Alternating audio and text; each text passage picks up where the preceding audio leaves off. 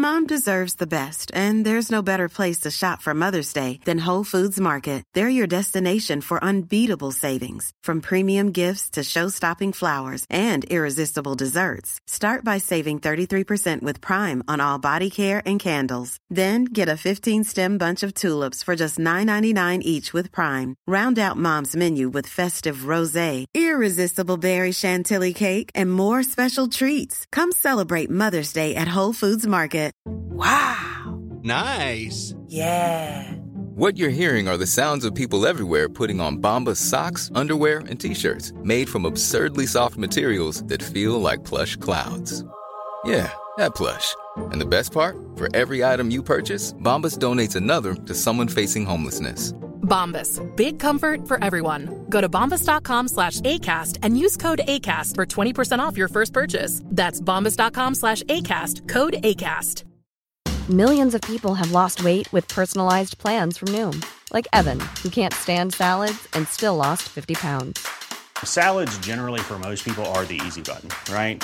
For me, that wasn't an option. I never really was a salad guy. That's just not who I am. But Noom worked for me.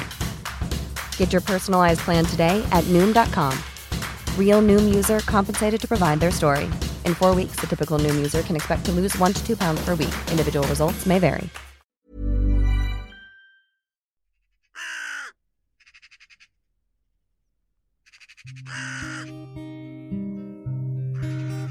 There were three ravens sat on a tree. Down a down, hey, down a down. Were as black as they might be with a down. One of them said to his mate, Where shall we our breakfast take? With a down, dairy, dairy, dairy, down, down. Hello and welcome to the Three Ravens Valentine's Day special.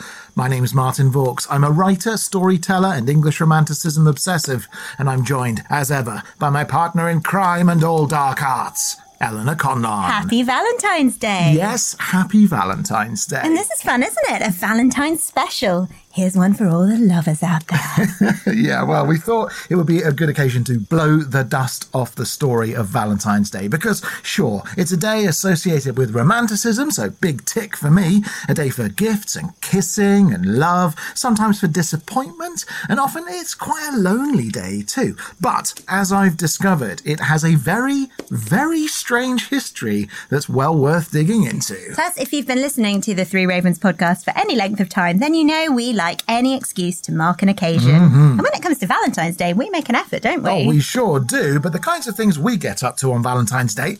Hey, not that, dear listener. My eyes are up here.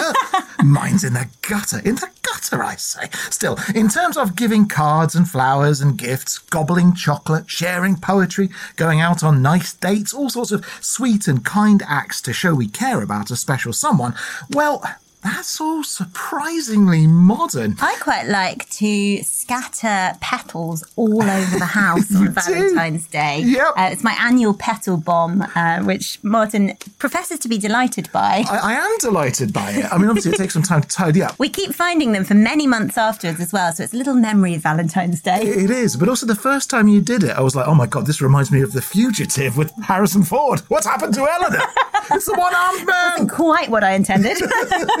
anyway, so the idea of anonymity, the Valentine's card customs, that's also all relatively new. And although we're going to start with St. Valentine, the story of how the day even became called St. Valentine's Day, disclaimer, dear listener, I had planned to write a story for today, but I've uncovered so much amazing history and learned so many strange things as I went that this episode is going to be chocked full and there isn't actually space enough for a story. No story? No, no story. The episode would have been over long, I think. So there's stories in the episode for sure, but no big story, for which I apologize. It just turns out that Valentine's Day is too big a topic to cover in roughly an hour long episode, which also contains a story. So I'm sorry about that. But I have been down many rabbit holes of research for this. It's going to be a wild journey, and I think you're going to really enjoy it. But no story for this one. Well, we'll have to get to the end and judge, won't we, whether you've oh. justified stealing a story from us. Oh, goodness, well, I'll certainly try my best. Still, let's start with St. Valentine and how the heck we ended up with this day, the 14th of February, becoming a celebration of love. And this first bit, I must say, the life of St. Valentine, it's totally bizarre and, fair warning, not the most romantic, really. Yeah, I always found it quite confusing because I remember as a teenager trying to read up about St. Valentine to understand the whole Valentine's Day phenomenon. Mm-hmm. And what I found in my family encyclopedia bore absolutely no relation to romance. Although I think I'm right in saying that St. Valentine died on February the 14th. Well, that's a bit of an urban myth that's come about in more recent times. Oh, really? Yep, and like with a lot of saints, St. Valentine is a bit of a muddy character, a bit blurry around the edges, we might say. In fact, when we go back to the very first mentions of St. Valentine, immediately, whether you have a beard or not, you're going to end up stroking the end of your chin going, hmm. Hmm. well, okay, tell me, tell me, do. What do we actually know about St. Valentine? Well, uh, the salient facts are these. There is no mention of St. Valentine in the Catholic Martyrology of Jerome. That's the first major attempt to compile a set of Christian saints and saints' days into a kind of calendar. That one dates from the 8th century. Thought to perhaps come from earlier texts that no longer exist. Interesting. Also, our buddy, the Venerable Bede, the father of English history, writes extensively about Catholic attempts to overwrite pagan holidays and about saints' days in general in his ecclesiastical history of the English people, and he also does not mention St. Valentine or St. Valentine's Day. Right, so we can leap all the way up to the 8th century and say confidently, I suppose, that the Catholic Church and people in England weren't really marking a St. Valentine's feast by that point in history. More than that, there's no evidence at all by the 8th century that people in Europe really acknowledged a figure called St. Valentine.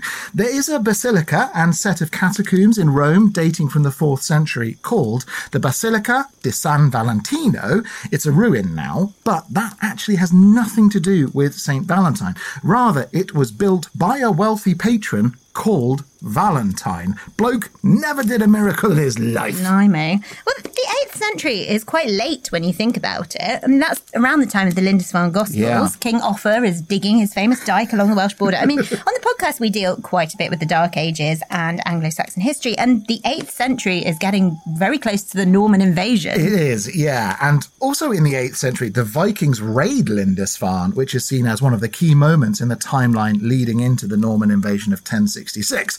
And what's interesting relating to Valentine's Day is that back in the 5th century, Pope Gelasius did decree February 14th as a feast day.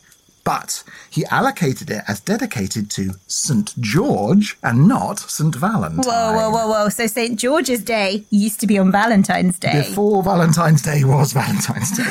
and by the time Bede is writing, St. George's Day was still February 14th. It only moved in 1415, which was during the reign of Henry V. Ugh, my head. Honestly, all the mucking about with the calendar that happens over the centuries just scrambles my brain. so, no St. Valentine in the 8th century, in which case, when did he actually pop up? Well, there are in fact 12 different St. Valentines. What? Yep. There's a full dozen, including a pope. Um, there's German ones, French ones, an Egyptian one, several Italian ones. They range from being martyred in the third century up to the ninth century. the name Valentine was very popular. It means literally brave or strong. It's the same root word from which we get the word valor, for example. And the guy who was eventually kind of sellotaped onto the 14th of February much later was thought to be either a priest of Rome or the former bishop of Terni in central Italy. These were two very different men, both said to have lived in the third century. Wait, so hold on. St. Valentine could be two different people. Oh, yeah, it's even more complicated than that. But what's important is that for the church, there's only one story ascribed to both of these two men.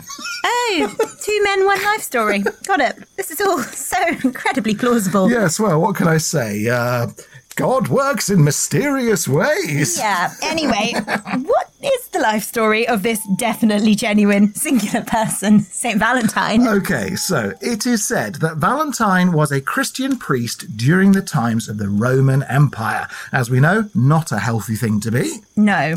And so the story goes. He was arrested for evangelizing by a judge called Asterius. Asterius was very skeptical about Valentine's claims about the powers of this new Christian god, especially miracles of healing. So Asterius is said to have brought his blind daughter to Valentine, who he was keeping in prison. Valentine then prayed and put his hands onto the blind eyes of Asterius's daughter, and boom, lo and behold, the girl could suddenly see. Nice work, Valentine. Loving what you're doing. All the optometrists in ancient Rome will soon be out of business. Keep it up. Yes. So, Asterius is then baptized by Valentine. All the Christians Asterius has in prison are freed, and the whole gang, daughter included, become evangelists. Their works and ways are then said to have attracted the attentions of the Roman Emperor Claudius II, and it said he rearrests Valentine. Valentine then tries to pull a similar trick on Claudius to the one he's pulled on Asterius, but it doesn't work. Claudius II basically says, Looky here, old chum, I'm not converting to your new heathen faith, and either you renounce Christianity or I'm going to have my guards take you out in front of Rome's Flaminian Gate and we're going to beat you with clubs and chop your head off. To which Valentine, presumably in the way of all these martyrs, weighed up his options and said, You know what, Claudius? I think I'd like to be beaten with clubs and beheaded, please. well, exactly that. And that's how St. Valentine of St. Valentine's Day was supposedly martyred. His miracle was curing Asterius' daughter's sight. He never had a lover, never had children, had nothing whatsoever to do with love, as far as we can tell. And the dates of his life are completely speculative. Like I say, he's supposed to have lived and died in the third century, but one big problem with the official narrative is that Claudius II was actually away on campaign in Europe through the whole period Valentine was supposed to have been active as an evangelist. So do feel free, if you like, to continue to gently stroke the end of your chin and go, hmm. yeah, I see what you mean. Not wholly convincing. But there are lots of sets of his relics. I bet there are. Go on then. Where are these various bits of St. Valentine today? I imagine he's all over the place, what with his having two bodies but one life story. At least two bodies. Don't forget, there are a dozen St. Valentines, and nobody really kept track of his bits. But the ones I'm about to list are all supposed to be pieces of the one true Valentine. This is so silly. So, one lot of relics is kept at the Basilica di Santa Prasseda in Rome, where they've been housed since the 13th century. Another lot is kept at the Basilica di Santa Maria in Cosmedin, also in Rome. That has his skull adorned with a crown of flowers. Bits of him, including a vial of his blood, are said to have been at Whitefriar Street Carmelite Church in Dublin since 1835. Plus, there's said to be other bits of him in churches and cathedrals in Slovakia, Poland, France, Germany, Malta, Scotland, Greece, and the Czech Republic. Wow, so St. Valentine has really travelled since that beheading. Oh, yeah. Well, good for him. A lot of people slow down as they get older, but not St. Valentine. No, not Saint Valentine. And I'm sorry that this has so far been completely unromantic because this is meant to be a Valentine's Day special. But alas, I'm not done with the St. Valentine madness yet. Well, it's important because people around the world are spending today sending Valentine's Day cards and showing their affections to one another. But when they're asking people to be their Valentine, they've probably never considered that, in a way, they could be asking their poor, unsuspecting significant other to be dragged outside and beaten with clubs, all before a little bit of light decapitation. That is very true. In fact, if someone has asked you to be their Valentine today, it might be worth double checking exactly what they mean. Just, you know, maybe ask them to clarify their intentions. It'll come as a horrible surprise if you accepted and then cards appeared. No, Eustace, no. I expected you to run me a bubble bath and take me out for pasta. I didn't agree to martyrdom. Eustace, no. It's been a terrible mistake. so let's try approaching this a different way. Okay. We know that in the 8th century, St. Valentine's Day was not associated with St. Valentine, whichever version. Yes. And definitely wasn't associated with love. Mm-hmm. Can we say then, with any confidence, when Valentine's Day was actually ascribed to the 14th of February? And was that also the same time that the day was associated with getting all lovey dovey? Okay, the lovey dovey part is the easiest of those two mysteries to solve, but it's still pretty weird. And we can trace it in the public consciousness directly and explicitly to Geoffrey Chaucer. What? Yep. The Canterbury Tales, Geoffrey Chaucer. Yep.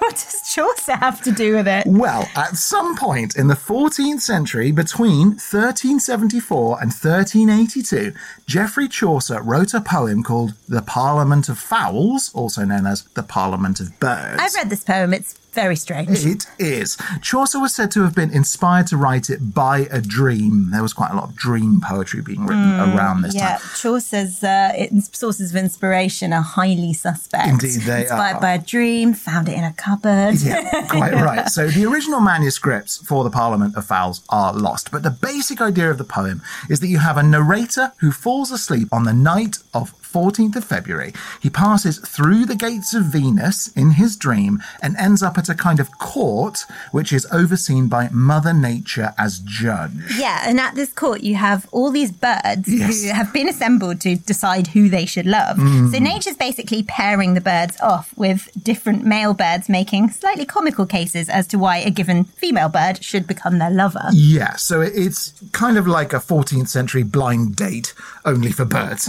and Chaucer mentions Valentine's Day as 14th of February several times in the poem.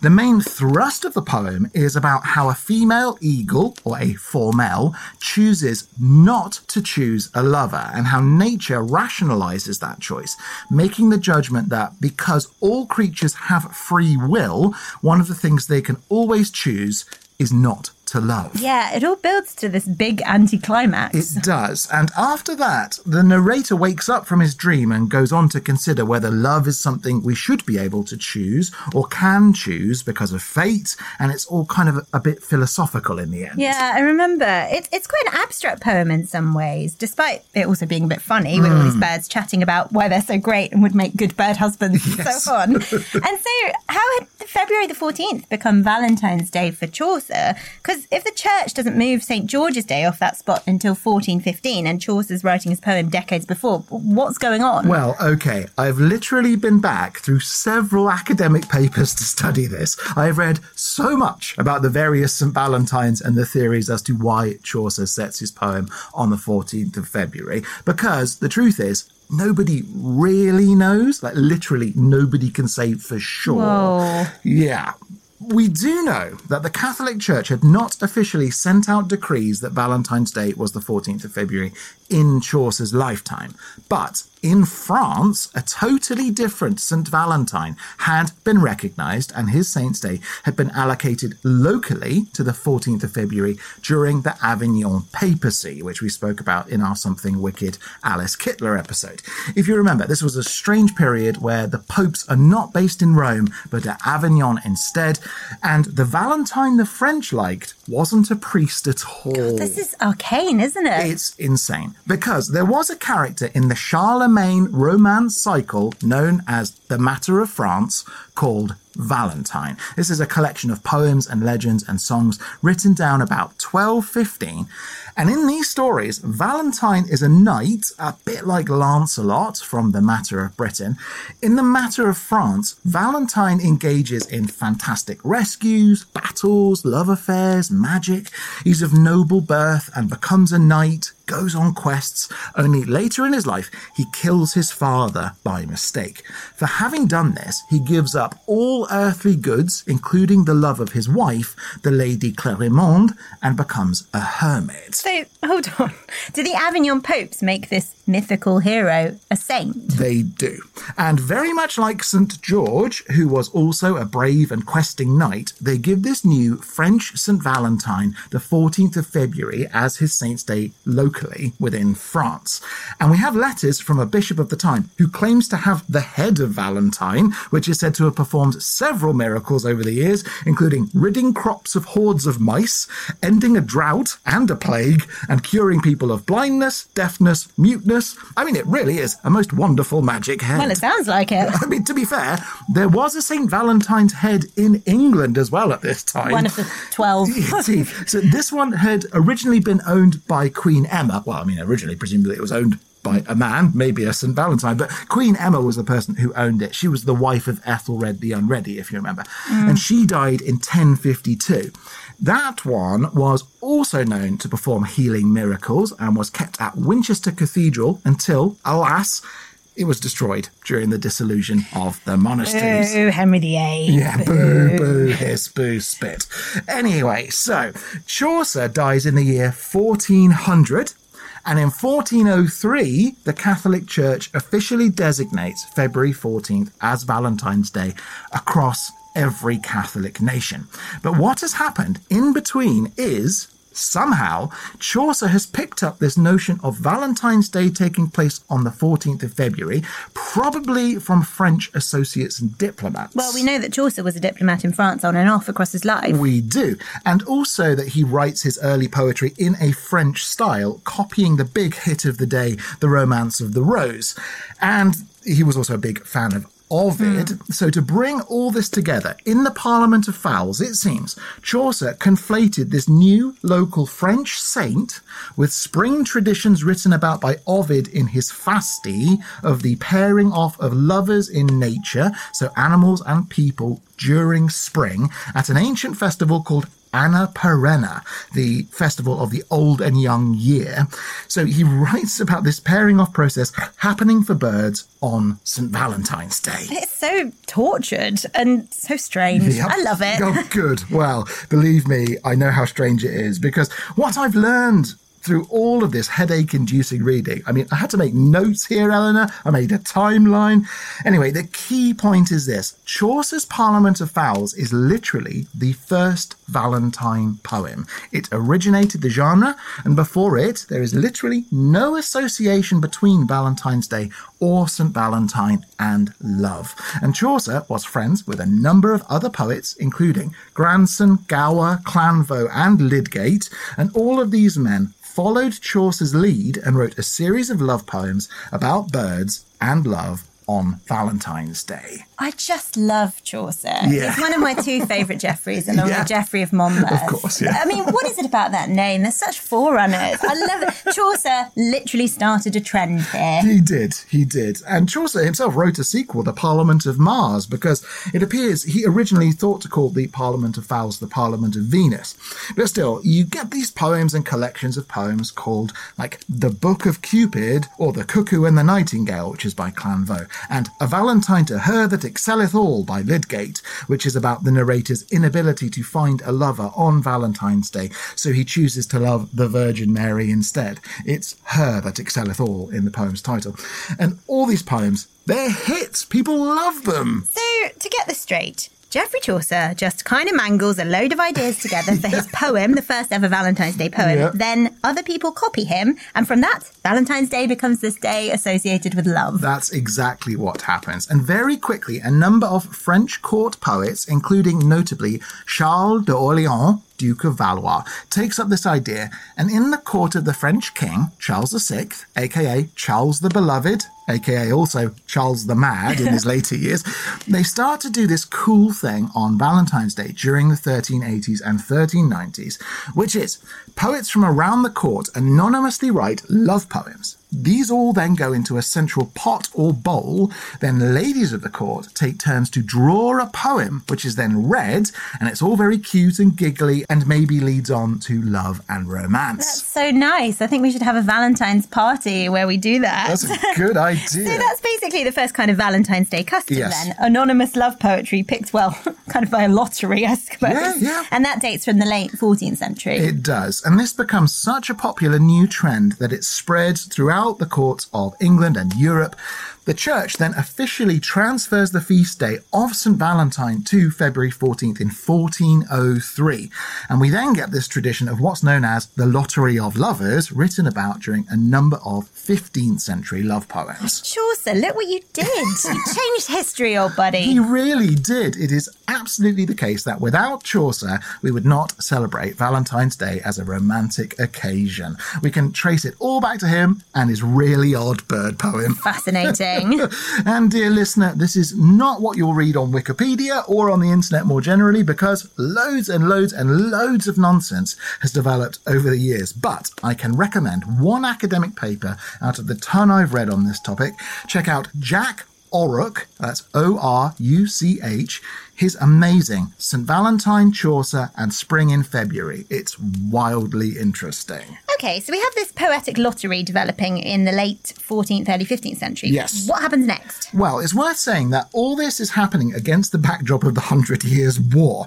And it said that in 1415, that very same Duke of Valois sent the first Valentine's card to his wife, who was in prison in the Tower of London. We know that after that, it becomes more common for poets to be commissioned by the aristocracy to write similar Valentine's card love poems to be sent to potential lovers. And this was not a widespread phenomenon. No, I can't imagine the average person on the street or peasant in the village was composing love poetry. No. They almost certainly couldn't read, and come February would probably be huddled around a fire, gnawing on a frostbitten turnip. Well, indeed. We do know, though, that between the 14th and 15th centuries, Valentine's Day celebrations kind of waned.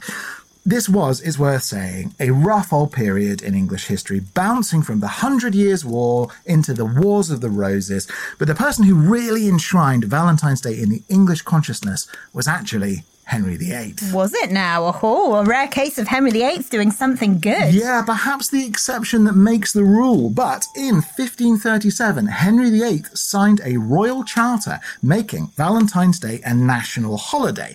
And that fits within Henry's push to revive particularly older chivalric traditions, such as, for example, the Order of the Garter, which he made a big fuss about, and poetry and art and music. His reign is, of course, acknowledged as the start of the English Renaissance, the English return, and Valentine's Day falls under that set of sweeping cultural reforms. And so, was Valentine's Day much the same in the 16th century after this revival as it had been, what, a century or more before? It wasn't, as I'm sure you can imagine. And I'll tell you all about how it changed, why it changed, and get into the development of the key symbols of Valentine's Day, such as the heart, the mass production of Valentine's cards, flowers. We're going to explore Tudor concepts of Valentine's Day and how they were linked to ancient Greek mythology. So, all that's coming right after this.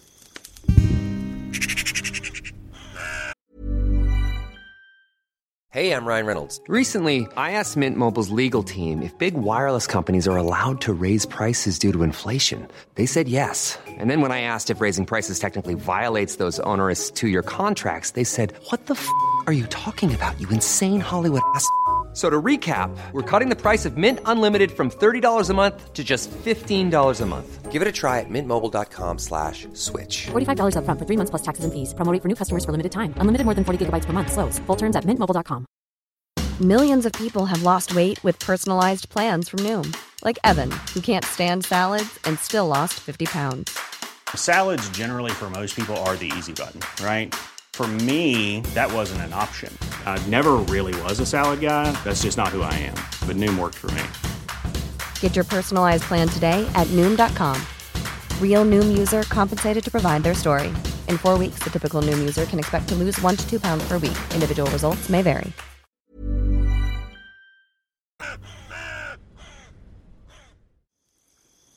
Martin, we're well on our way through the development of Valentine's Day. Mm-hmm. We've got as far as Henry VIII, and you said things changed in the Tudor court. How did they change and why? Well, a new wave of traditions came in under the Tudors, some linked to divination, as per a feast day always justified a bit of divination. Well, that's fun. So, what kind of things did people do? So, a common one was for a woman to place a bay leaf beneath her pillow on Valentine's Eve, reciting, St. Valentine, be kind to me. This night may I, my true love, see. Obviously, spelled in an insane way. Obviously. But uh, she was supposed to then dream of her lover. Fits into a long tradition of women putting things under their pillows and then dreaming of their lovers, doesn't it? but perhaps the more important one was again associated with birds. Oh, yeah? Yeah, so it was said that to know the occupation of a future husband, on Valentine's Day, a young woman should look to the skies and see which bird she saw.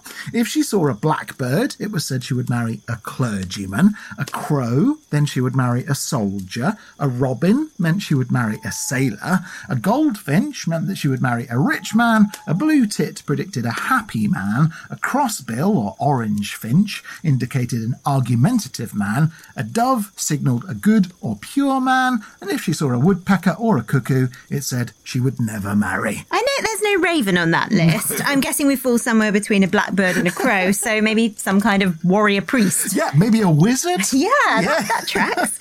But aside from the divination side of things, the Tudor era, more importantly, saw it start to be believed that whichever eligible person of the opposite sex you saw first on Valentine's Day was to be your lover. Well, that sounds fun. I presume this led to lots of people wearing masks or otherwise covering their eyes, mm-hmm. hiding, avoiding people, all up until the person they actually wanted to see was there to be seen. Yep, and people, of course, had dances and feasts in evenings, performances of music and poetry. But a lot of this was very consciously linked to ancient Greek or classical concepts.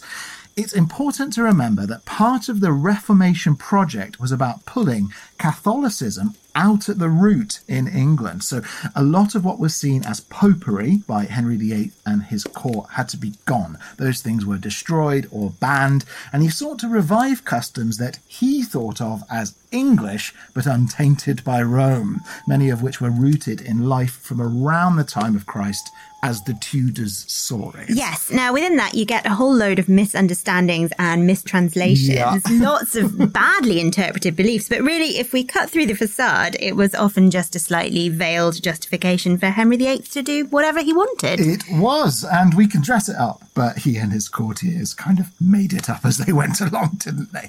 But when it comes to Valentine's Day, this idea of blind love specifically came from mythologies around Cupid, aka Eros, the personification of desire, who is the child of Venus, Aphrodite, and Ares, or Mars, the gods of love and war in the Greco Roman canon. Yes, there's a famous ancient Greek myth involving Eros or Cupid, uh, namely Cupid and Psyche. Indeed, there is. The central thrust of that one is that Cupid, or Eros, is tasked by Venus Aphrodite with shooting arrows from his quiver to make people fall in love with the first person they see after they've been shot with his arrow.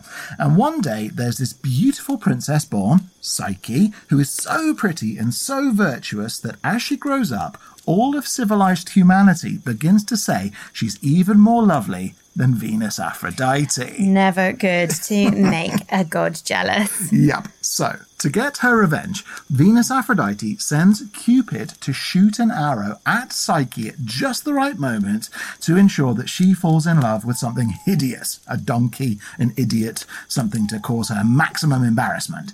But when Cupid approaches and seeks to notch his arrow, he sees how beautiful Psyche is and slips, pricking himself with his own arrow and falling deeply in love with Psyche. What a pickle. Mm-hmm. And if I remember rightly, this basically makes Cupid not fire any arrows in or around Psyche, meaning she can't fall in love with anyone. Yeah, pretty much. She can't fall in love with anyone, nobody can fall in love with her, and her father, the king, takes her to see the oracle to ask for advice. The oracle says, Whoa, the prophecies say your child is going to be inhuman, Psyche. Some kind of half human monster, by my guess. You're in for trouble. Oh, Psyche, what a difficult time. No one loves her, and the oracle says she's going to give birth to some sort of chimera. What a rough ride. yeah, it's all so difficult, in fact, that she decides there's nothing for it. She goes up to a cliff top and jumps off, attempting to commit suicide. But Zephyr, the west wind, catches her and sets her down on a distant, remote island because Zephyr is Cupid's friend. They know each other from all of Cupid's flying about and making people fall in love. And Zephyr knows full well how head over heels Cupid is for Psyche. So, step one, she's not dead. Yep, but Cupid knows that if Psyche is to really fall in love with him, not in a manner involving firing arrows, but genuine, full on, proper love, she needs to not be terrified of his godly shape or seduced by it. So this involves a long, drawn out period of courtship where Cupid appears at this beautiful palace he's built just for Psyche, but he only comes at night, only on those nights of pitch darkness, and the two begin to get to know one another and fall in love. And over time, they become lovers, consummating their desire in a manner most glorious. And yet all goes wrong, doesn't it? It does because Psyche cannot resist her curiosity. So she gets an oil lamp, lights it, and goes into the bedchamber she's been sharing with her mysterious lover. And there is Cupid, a flippin' deity, the most beautiful man she has ever seen. And she panics. She goes a bit crazy because she's just seen a god in divine form, and she drops the oil lamp onto the bed. This burns Cupid while he sleeps. Cupid then wakes on fire, scorching, feeling betrayed, and flies off back to Olympus, scarred forever. Rough stuff for Psyche, I must say. Because you would look, wouldn't you? You just have to look. Oh, I think I'd have to look. But thankfully, the story doesn't end there, as Psyche, having gone temporarily mad from seeing Cupid, wakes up months later in the middle of the wilderness where she's found by Pan, the primal nature god and god of wildness. And from there, she goes on a bit of a jungle book style adventure. She spends time with Pan, learning his ways. Then he introduces her to Ceres, god of fertility. She learns her ways. Then she meets Juno, the mother goddess, learns her ways. And then Psyche realizes that while all this has been fun, the person or god she really needs to meet is Venus Aphrodite, the mother of Cupid. Oh, the mother in law. Yep, and by this time it has become very evident that Psyche is heavily pregnant with Cupid's child, which only makes Venus Aphrodite all the more furious. So, to show her worthiness to be with her son, who's still healing from his terrible burns and not informed that Psyche has come to find him, Venus Aphrodite sets Psyche a series of quests. What a rat bag she is. I mean, I do think this in this myth. Come on, Venus Aphrodite. Let the woman get what she wants Yeah. and let your son get what he wants. They're in love. Well, Venus Aphrodite isn't having it. So, variously, Psyche is tasked with a lot of annoying things to do. Firstly, Venus Aphrodite tosses out a mountain of grain, all different types, and Psyche is tasked with sorting it all into matching piles across a single night. This she manages because all the ants nearby take pity on Psyche and help her do it. Good work, ants. Yeah, good work, ants. Then Psyche is tasked with gathering the golden wool from the flock of Helios, the sun god. This she manages not because she goes and steals it, which she knows would get her scorched to death by the sun, but rather the fish and reeds of the river show her that the wool from the sheep blows into the reed beds, so she gathers that, and boom, that's task two complete. Mythical figure of lateral thinking, Psyche.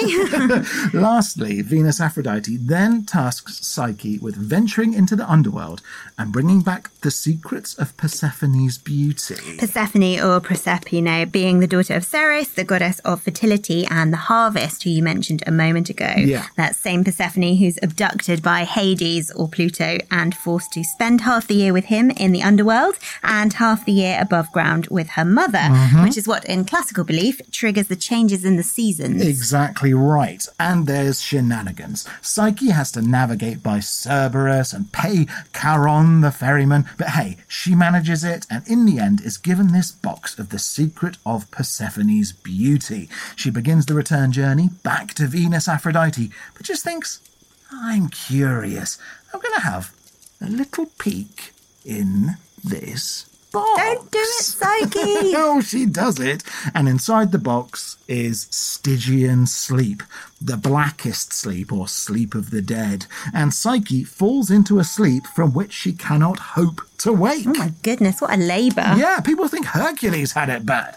Anyway, by now, Cupid has healed up. He escapes his mother's clutches, explains to Zeus, Look, Zeus, my guy, I'm in love with a mortal woman. She's scarred me, but I can't help it. I need to be with her forever. Please, please help. I'll scour the world to find her, but I want her to be able to see the whole me and to see the whole me and not go crazy. And for that, I need the drink of ambrosia. Ah, Uara, it's ambrosia, the drink of the gods. I always imagine it, uh, okay, hear me out, as a kind of lychee and passion fruit sorbet cocktail. Ooh. Maybe with twisted black pepper, squirt of lime, and some dark chocolate and strawberries on the side. Very nice. You see, it sounds godly, doesn't yeah, it? Yeah, that does sound godly. Well, anyway, Zeus assents on the condition that any time he wants a human woman to fall in love with him, then Cupid will help out with a sneaky arrow. Cupid, alas, agrees, creating all sorts of hideous consequences for the future. Uh, see Leda and the Swan, etc. Indeed, Danae and the Golden Shower, Callisto, Antiope, on and on. Anyway, after that, Cupid scours the world, but he can't find Psyche. He concludes she must be dead. So he ventures into the underworld and eventually does find her. He rescues Psyche, gives her the ambrosia, which turns Psyche into a god. The pair then fall madly in love all over again. Venus Aphrodite blesses their union because, let's be honest, they've been through the ringer. I'll say. Then they get married, and Psyche does give birth to a half human creature, their demigod daughter Volupta, from which we get the word voluptuous. She's also known as Hedone, from which we get the word hedonism. Either way, her name basically means pleasure or delight, and everybody's happy after that. Hoorah, pip pip, etc., etc. All aside from Leda, Callisto, Juno, you know, loads of other women. Yeah. I mean, it's an awesome myth and one of those ones that maybe doesn't get enough time in the sun, although we see retellings of it in folktales like East of the Sun and West of the Moon, Yeah. which is basically the exact same story, Sure. and variations of that with uh, the woman in the dark. I mean, Beauty and the Beast kind of comes from Cupid and Psyche. It does do similar things, doesn't it? Yeah, we sort of see these these tropes uh, popping up again and again. Uh, but you know, at the time, we've actually got a female protagonist, which is quite unusual for a classical fairy tale. I think. Oh, definitely. I also think that one of the reasons perhaps we don't see the Cupid and Psyche story specifically is because there are parts of it where people are naked, saucy things happen in the dark. Absolutely. And, you know, people these days are a bit prudish about that kind of stuff, unlike the ancient Greeks or the Romans. Either way, though, this idea of blind love and Cupid comes roaring back in the Tudor court, and Valentine's Day develops this big focus on blind love and anonymity. And is around the same time where the heart starts to become this ubiquitous symbol of love? Well, kind of. The heart was a symbol of sacrifice beforehand. So, if you look back at early medieval art, you do see examples of the heart in painting and sculpture as something that pilgrims offer to God. So, people thought the heart actually looked like a pine cone in the past. So, there's quite a lot of pictures and sculptures of people offering their pine cone hearts to God. And this developed in the 14th century, in particular, into the Sacred Heart. The Sacred Heart being the symbol or icon of Jesus' heart, normally pierced by the spear of Longinus, who was said to have stabbed him on the cross. Exactly right. And so, during the English Renaissance in particular, unlike in the German court or the French court, where the likes of Martin Luther were still using the Sacred Heart in their iconography in the 1530s, it started to become fashionable in England for people to give heart icons to their lovers in the same way that pilgrims or saints were thought to have given their hearts to God. So the idea was that you were saying, Here is my heart, here is all that I am, my entire life, and I give it to you. That's so interesting and so sweet, really. It is interesting, and especially so because the piercing of the Sacred Heart by the spear of Longinus then became mutated and blended with the arrows of Eros, and you get this new icon, the heart with the arrow through it. And that one spreads like wildfire through England under Henry VIII, dies back a bit, under Mary I with the return of Catholic iconography. Then it rallies again during the reign of Elizabeth I. And then, of course, we get Shakespeare and other writers like Christopher Marlowe and Ben Jonson who are all about the use of classical mythology in poetry and drama Mm. and who all write about Valentine's Day and Cupid. And by then, it's pretty much part of the national character. It is, and to some extent it spreads to the rest of Europe too. Although we have the Europeans to thank for the closer association between love and flowers and their connection to Valentine's Day. Quite interesting because the Tudor rose is very much seen as an explicitly English symbol, oh, isn't it? Well, yeah, the Tudor rose clearly is, and the red rose is the English national icon, the flower of England. But the very term, the Wars of the Roses, was applied retrospectively to what we call the Wars of the Roses. It wasn't called that at the time, and the term only arose during the 18th century. The rose was on the heraldry of the houses of York and Lancaster, though, and it had been around a bit longer than that. Of course, I mean, you mentioned the French Roman de la Rose before. There's a close association between the rose and chivalric love poetry, isn't there? Going back a long, long time. I mean, the explicit link between roses and love goes way back to the Virgin Mary mm. in European art. She was represented as a red rose in early Catholic painting. And this link between femininity and flowers was strong for a long time, and between femininity and the rose in particular. Yeah, and not just in um, Catholic art as well, in poetry and song. Yes. medieval carol, There is no rose of such virtue, um, which Mhm. refers to Mary. Um, and when you say femininity, well, let's not beat about the bush, rose bush or otherwise. Okay. The link between womanhood and flowers is due in part to the visual appearance of flower petals on the head of a flower and female genitalia. It is indeed. And so when you get all these chivalric poems and songs from the 12th to 14th centuries about knights being rewarded by a lady with her rose or her flower, the subtext of all that is very much that the brave knight with his somewhat suggestive sword is then being rewarded with a good lady's somewhat suggestive flower. Hmm, swords and flowers. Very subtle chivalric poets, but we see through your saucy games. We do, and recognise them in future works. But so, in French poetry in particular, like the Romance of the Rose, we get this idea of the rose or flower symbolising femininity. This is adopted by many European houses. There's an excellent picture from 1500 from a French book called The Little Book of Love, showing the author putting his pinecone heart into his mistress's flower. I'll pop that one on social media. Hilarious. yeah, but then you get in Tudor court poetry in particular this idea of the English rose. Ah, yes, the English rose, the ever desirable makeup look. Pretty young maiden, basically. Indeed, yeah. The English rose in Tudor court poems is almost always a woman who the poet is attempting to seduce. There's loads of this about before Shakespeare, but by the time of early modern drama, the link is pretty explicit. Also tied up with the Tudor rose, this combination of the white rose of York and the red rose of Lancaster. So, in the English mindset, you then get a powerful combination of ideas.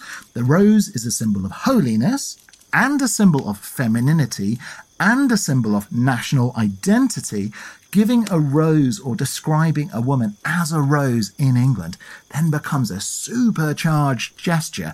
And the link between Valentine's Day and love is then combined with this symbol and the symbol of the heart as representing sacrifice and devotion, and love as a holy thing. But it's even more complicated than that, isn't it? Because if your heart is like the heart of Jesus and you give it to a woman who is a rose like holy maid, and St. Valentine is a religious character, Valentine's Day then becomes this spiritual and physical symbolic day, all wrapped up in English national identity. Yeah, you've hit the nail on the head. And it is absolutely correct and fair to say that English concepts of Valentine's Day were the forerunners to other national celebrations. People from other countries actually thought we were pretty weird at the time. we are. yes, that's true.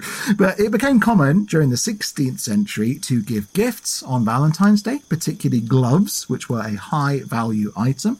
And the love lottery also came back, but in a different form. Yes, you wrote about this in the Three Ravens newsletter for this this month. The tradition was that all the eligible men would write their names onto a piece of paper and put them into one bucket or bowl. Mm-hmm. And then the eligible women would do the same, putting their names in a different bowl. And then people would draw names and wear those names pinned to their chests. Yes, that's right. This was seen as a bit of fun, but if you and your female counterpart drew one another's names, well, this was supposed to be a signal of a true love match. Cool. I mean, is that more likely to yield you a happy result than Tinder? Difficult to say, but it, it would certainly be powerful at a party in the village hall or in a ballroom to have that happen. Yeah. You can imagine it being quite magical for people if it did. Oh, absolutely. But it's also a great icebreaker to get people mixing and dancing, isn't it? For sure. And in terms of all this being quite specifically English, Valentine's Day is, of course, not celebrated everywhere. But the English Renaissance is the epicenter of this change, from Chaucer through to Shakespeare.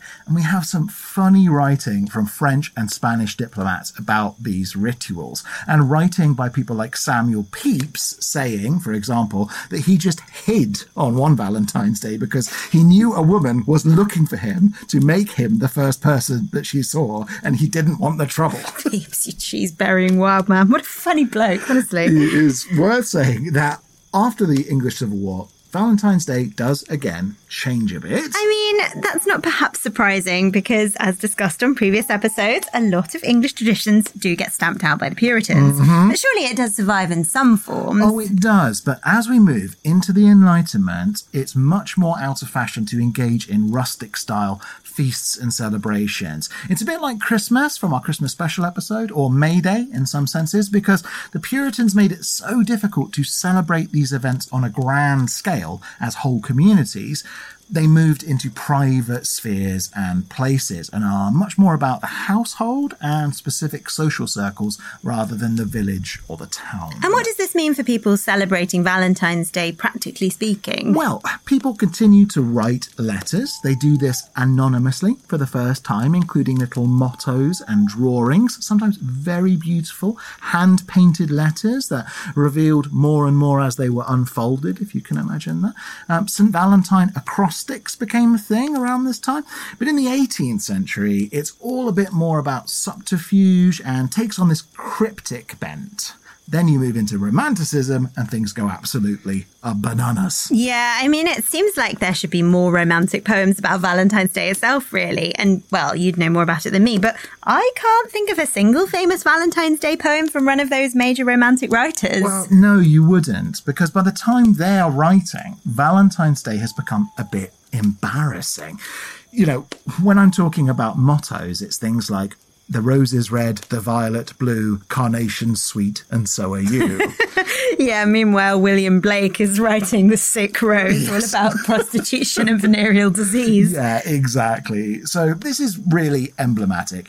In 1797, the same year, Wordsworth and Coleridge are working on the lyrical ballads, the big starting gun bang that kicks off English Romanticism. A Derby publisher, Richardson's, released The Young Man's Valentine Writer, which is a compendium of sentimental verse intended to be used for any young lover unable to compose his own. Oh, how tragic. Meanwhile, you have a kind of counter revolution in English romantic poetry, the likes of Blake or William Wordsworth and Lord Byron, Shelley, Keats. They were all about these exhibitions of sincere emotion. Their poetry was intended to be true, to express what was in the soul to a certain extent. Although Byron was an outlier there, he believed no poetry could express the truth and that the whole art form was affectation, but still. Valentine's mottos and letters were all seen as a bit twee, a bit cheap, whereas the big beast romantic poets were far too, I don't know, I guess you'd say like self-consciously authentic for that sort of thing. I like that idea. Self-consciously authentic. yeah. And so as we move through the end of the 18th century into the 19th century, is that when we get the development of the Valentine's card as we'd recognise it? It is. So poetry becomes this huge huge craze. You get the birth of the celebrity poets writing these long, epic screeds, and these are loved by many people, but on ground level, people are getting simpler and simpler in their gestures. A lot of people started reading poetry in almanacs, where just the best lines were pulled out of poems, so you didn't have to read the whole thing, you just got a key couplet or something like that. Yeah, that whole trend was so infuriating and it killed off poetry in a way, didn't it? Well, it certainly helped kill off long form poetry increasingly as the century went on. But this idea of nuggets of sentiment, that kind of thing, it became more and more popular. By the 1830s, on Valentine's Day in England, 200,000 more letters than usual were delivered through the two penny post. Whoa. Yep. And along with industrialization came commercially printed Valentine's cards. And these became increasingly intricate and artistic as the years went on. I'm imagining people started to apply lace and things like that. The Victorians loved a bit of lace, didn't they? Yeah, they did. Again, I'll put pictures of examples on social media. And the tradition spread to America, where in 1840, a woman called Esther Allen Howland became the first American producer of Valentine's cards. You then move into this mass commercialization period of cards showing rosy cheeked cupids. You get comic valentines, so satirical cards, kind of mocking the occasion, plus telegrams sent from Cupid.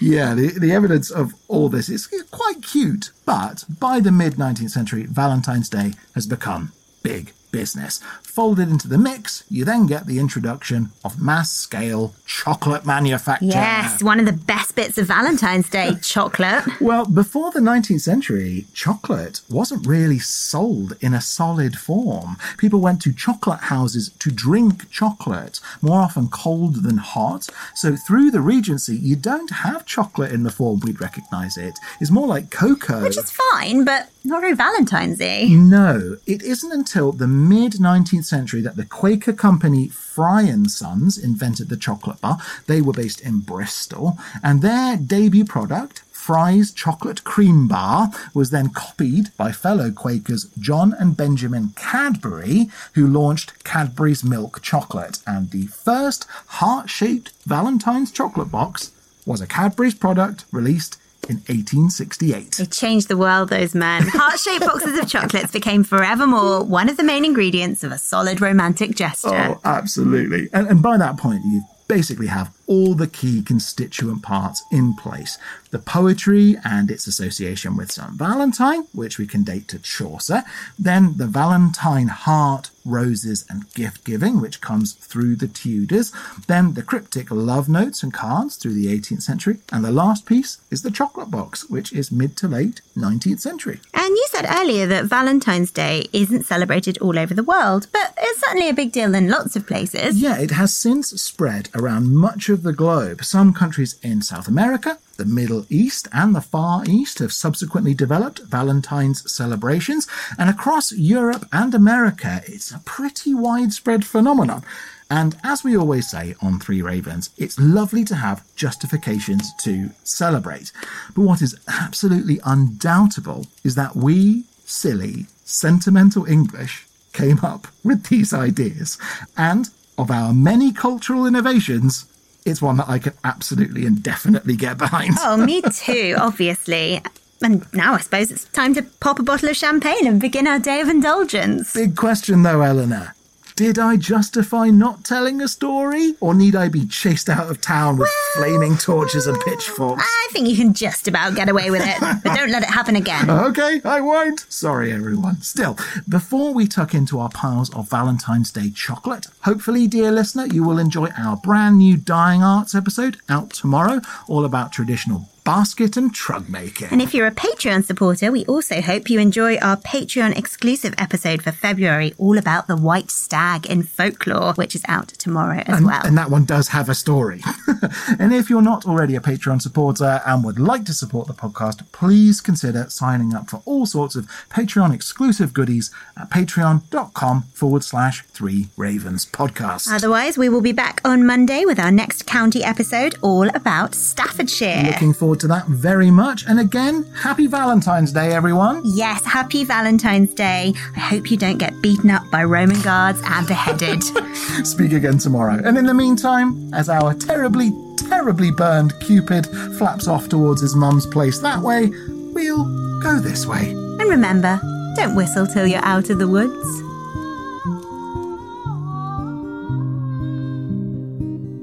Our theme song is the traditional folk ballad Three Ravens, performed by Eleanor Conlon and Ben Harbour, and our logo is by Ollie James Dare. The Three Ravens podcast is a Rust and Stardust production, written and produced by me, Martin Vaux. Thanks for listening. God sent every gentleman, such hounds, such hawks, and such leman, with a down, derry, derry, derry, down, down.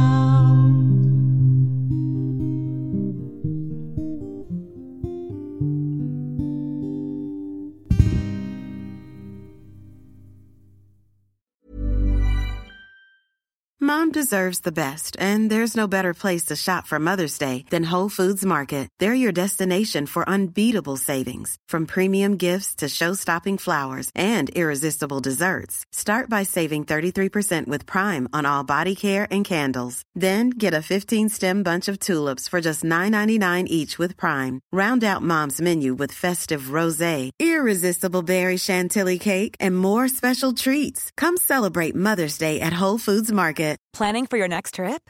Elevate your travel style with Quince. Quince has all the jet setting essentials you'll want for your next getaway, like European linen, premium luggage options, buttery soft Italian leather bags, and so much more. And is all priced at 50 to 80% less than similar brands. Plus, Quince only works with factories that use safe and ethical manufacturing practices. Pack your bags with high-quality essentials you'll be wearing for vacations to come with Quince. Go to quince.com slash pack for free shipping and 365-day returns.